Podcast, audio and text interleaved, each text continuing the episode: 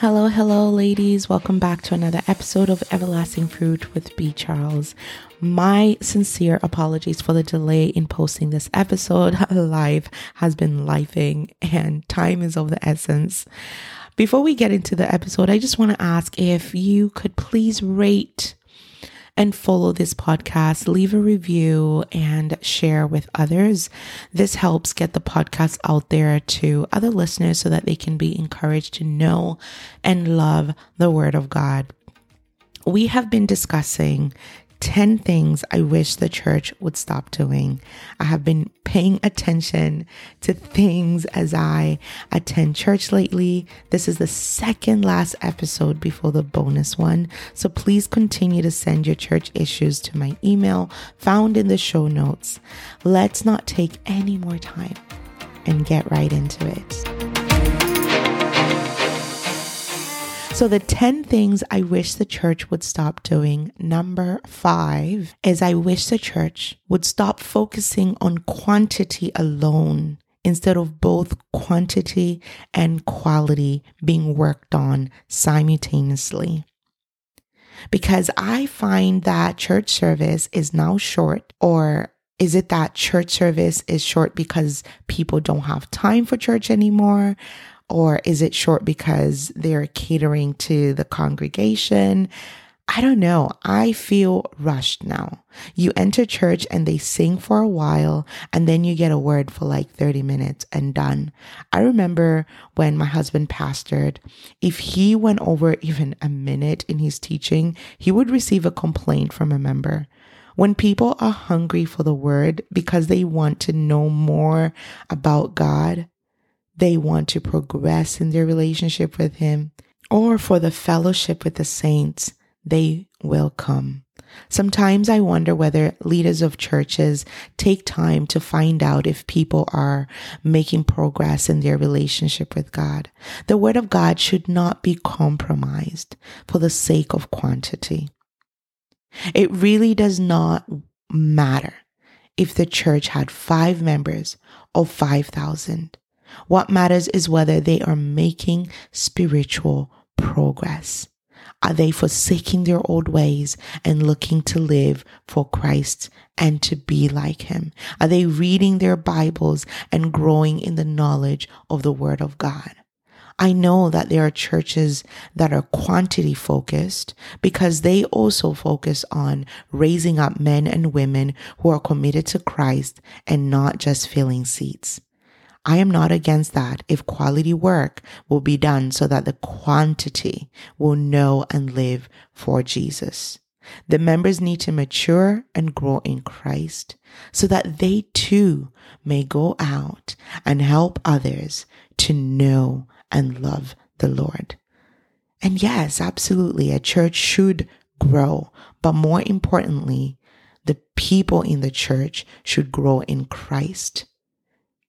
And this is in line with Hebrews chapter 5 verses 12 to 14, which states, for though by this time you ought to be teachers, you need someone to teach you again the basic principles of the oracles of God.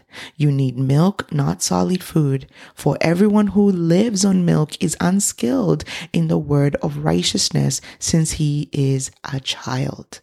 But solid food is for the mature for those who have their powers of discernment trained by constant practice to distinguish good from evil. So no, the church is not supposed to remain on milk. They need to mature to a point where they can have solid food. They need to be taught the basic principles of the oracles of God so that they can grow just like we teach children the basics of, you know, starting to breast milk or just drinking milk from a bottle to the point where they start holding their own bottle. Then they start eating, um, or drinking, um, milk with a little bit of, uh, thickness. Then they start eating porridge, um, or, um, custard or whatever it is, like, you know, maybe oatmeal, something thicker. Then they start, you know, nibbling on little pieces of chicken, little pieces of veggies to the point where they get to solid food. They start feeding themselves. That, that is showing maturity. That is showing that they're, they have been taught the basic principles of what it is to grow. And it's the same way with the word of God we get the basic principles and then we are drinking milk um, to the next level to the next level until we start eating solid food. And it's said but solid food is for the mature for those who have their powers of discernment trained by constant practice to distinguish good from evil. You cannot take a newborn baby and give them a piece of steak. They can choke on it that's why the basic principles is what you start with. But we're going somewhere with that. We're not remaining the same. We're not remaining stagnant. We're moving forward. We are moving to the point where our powers of discernment are trained by constant practice. It is a thing that has to be done constantly to be able to distinguish good from evil. Because when you do not practice constantly, if you don't remain in the word, the word is not filling you, the word is not washing you, the word is not informing you of what is good, what God's expectations are, you will not have the discernment to distinguish good from evil. And we can look at Jesus in the way that he focused on quality instead of quantity. In his ministry, Jesus chose 12 disciples whom he commissioned to go out into the world and make disciples of all nations. Jesus was not focused on the quantity that followed him around because he always had a crowd around him. Like sometimes he would, you know, just sneak away so that he can be just alone or just with him and his disciples. He focused on imparting quality teachings to the apostles who would then impact the masses. If you had 5,000 people who were just filling seats, then what is the difference between your church and a soccer stadium? Yet if 12 members are committed to doing the work, they're committed to growing, to teaching and nurturing others in their relationship with Jesus, eventually the 12 will be more impactful than the 5,000. Quality brings quantity. Churches should focus on quality so that they can raise a congregation of quality men, women, and children who fear God and know His word in order to make godly impact on this world. So, issue number six is idolatry. I wish the church would stop idolizing their pastors or famous men of God. We can honor our pastors in the positions they find themselves in. But honestly, I have been noticing a growing trend of individuals who would kill for their pastors. Their pastors have grown into celebrities and the church members begin to follow the pastor rather than Christ. And sometimes I believe that this is one of the reasons why churches focus on quantity instead of quality is so that they, the men of God, can grow and be known and become celebrities. This is dangerous grounds because when people are looking to the pastor rather than Christ, the pastor begins to perform for the church rather than serving God. Your pastor is a servant of the Lord. He was put in the position to serve the church, not to be glorified. All glory must belong to God and Him alone. Pastor idolatry leads to members who are heavily dependent on what the pastor says and never go home to study the word. They never go home to verify whether what was preached is in line with the word of God. We must only trust the word of God. Everyone else who has written a book started a podcast, a commentary, teaches the word, they had to go through the Bible. So make it your source too. Ask the Lord to put the hunger for the word in you because you can go home and review the word. You can listen to a preaching and open your Bible and be led to a deeper study. No matter what comes up at church, the response should be, I will study that further. God wants us to fellowship with other saints but he also wants us to have a personal relationship with him. to seek Him, to find Him, and serve Him wholeheartedly. But if we misplace our adoration and focus on our pastors or the word of the prophet, we might as well be idolaters. Many famous men of God have come under scrutiny and their sins exposed. But when people were idolizing these men, their fall causes literally the majority of the congregation to fall away. Church leaders can commit sin, but because of others idolizing them, no one is ready to correct them. Instead, they become comfortable with that said sin.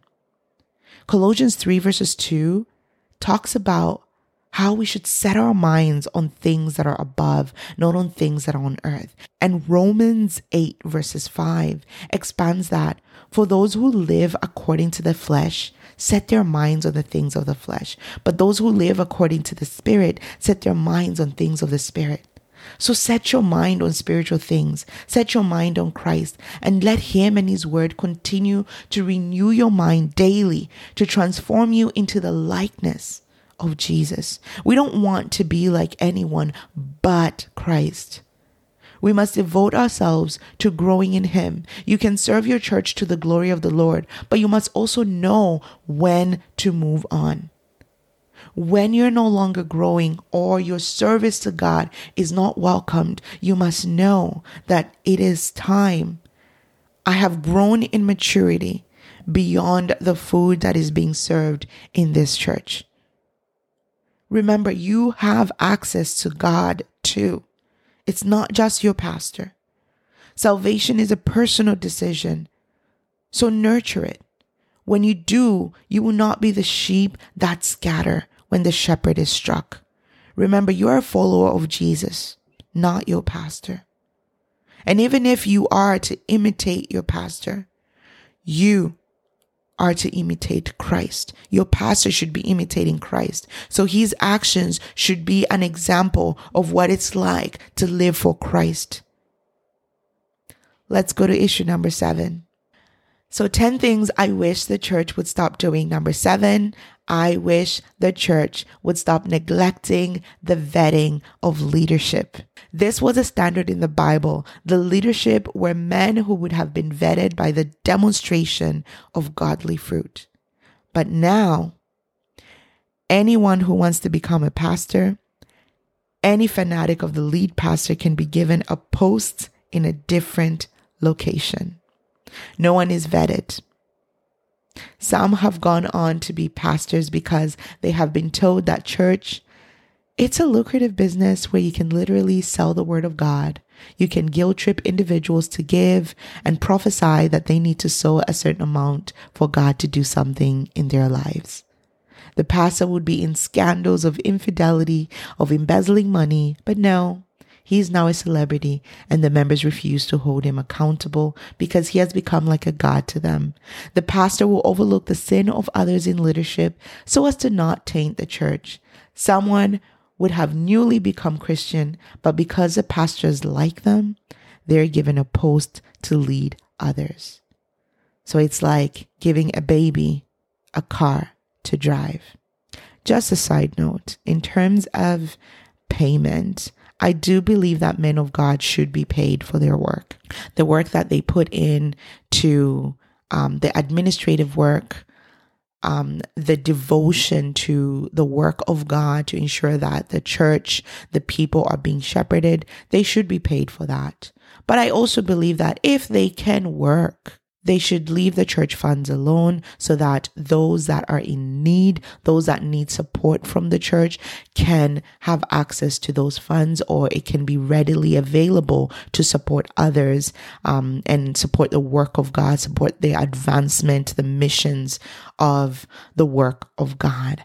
However, if they have written a book, if they have made like an ebook or um, anything that they have put their their heart and soul into to um you know writing to doing seminars and all of those things i do believe that they should be paid for their time Uh, they should be paid for their books. They should be paid for their ebooks. They should be paid for, um, like if you invite a pastor to a, a particular church, they should be paid for the time that it does take for them to come to you where they could be working. They should be paid for that.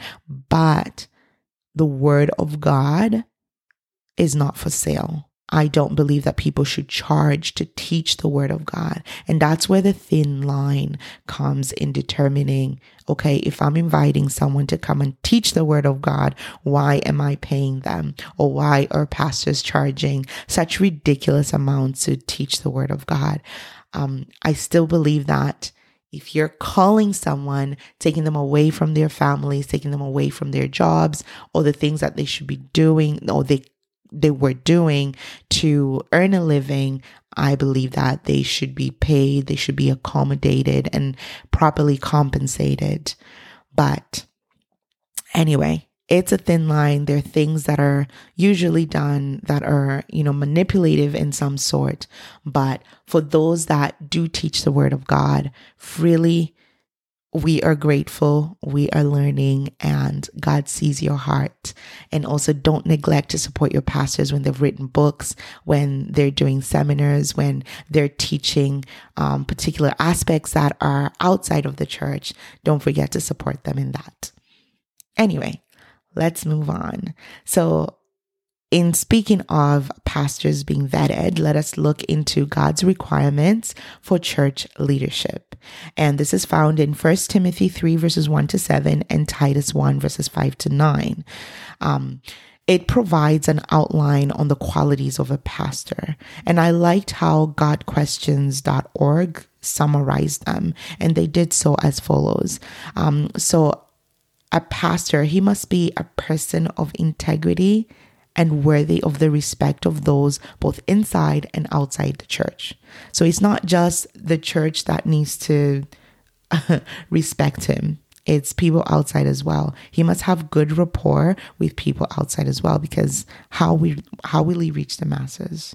Right? If only the church is saying good things about him and people outside are not saying good things about him, how will those people outside now come and be a part of his congregation? So he must be above reproach. He must be respectable. He must be blameless, upright, holy. He must be a lover of what is good and he must have a good rep reputation with others. He must also be self controlled, be temperate, and disciplined. He must not misuse alcohol by getting drunk. He must be hospitable. He must be able to welcome people into his home and his life. He must be able to deal with people in a respectful way, not violent. He must be gentle, not quarrelsome, not overbearing, not quick tempered. Everything about him must demonstrate that he is growing in the fruits of the Spirit because that's a continuous thing.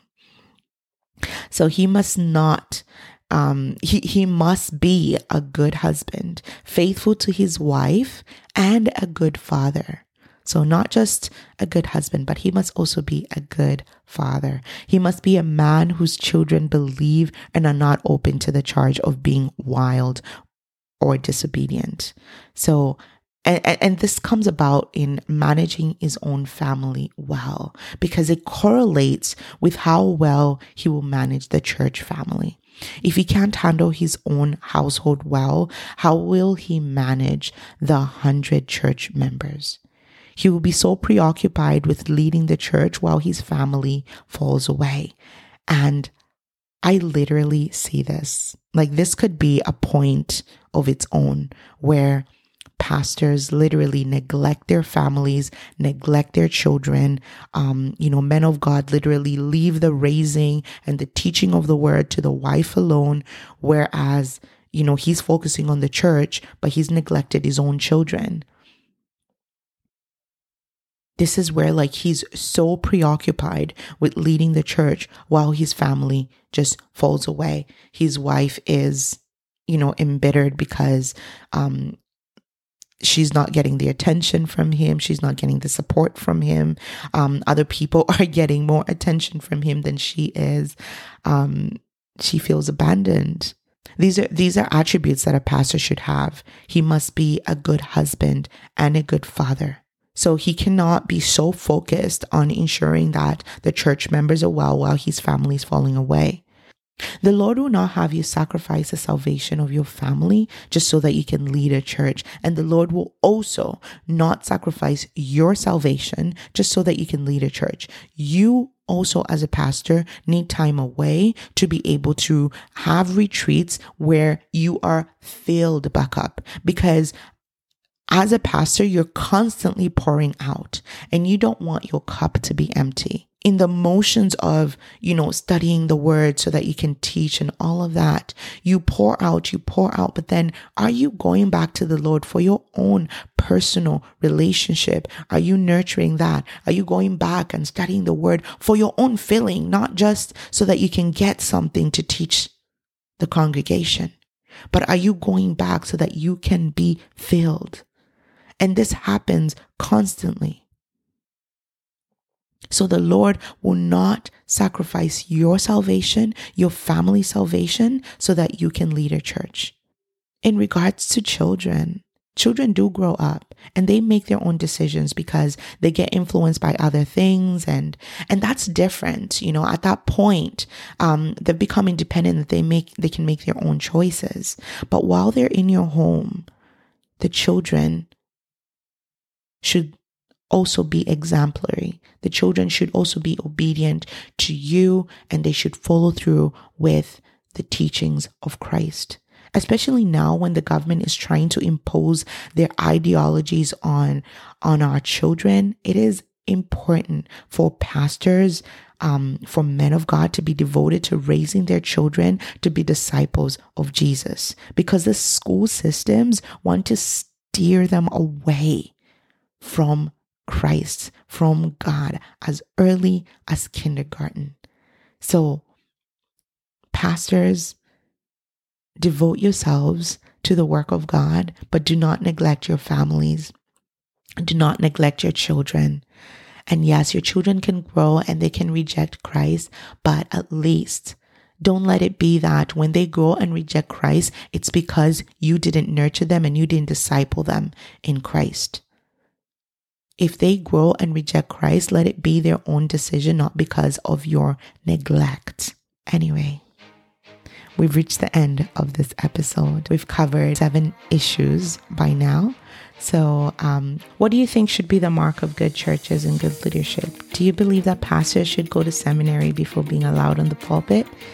Anyway, join me next week as I cover the remaining three of the 10 things I wish the church would stop doing. As you already know, if you want to connect, feel free to email me at everlasting.fruit8 at gmail.com. Until the next time, God bless.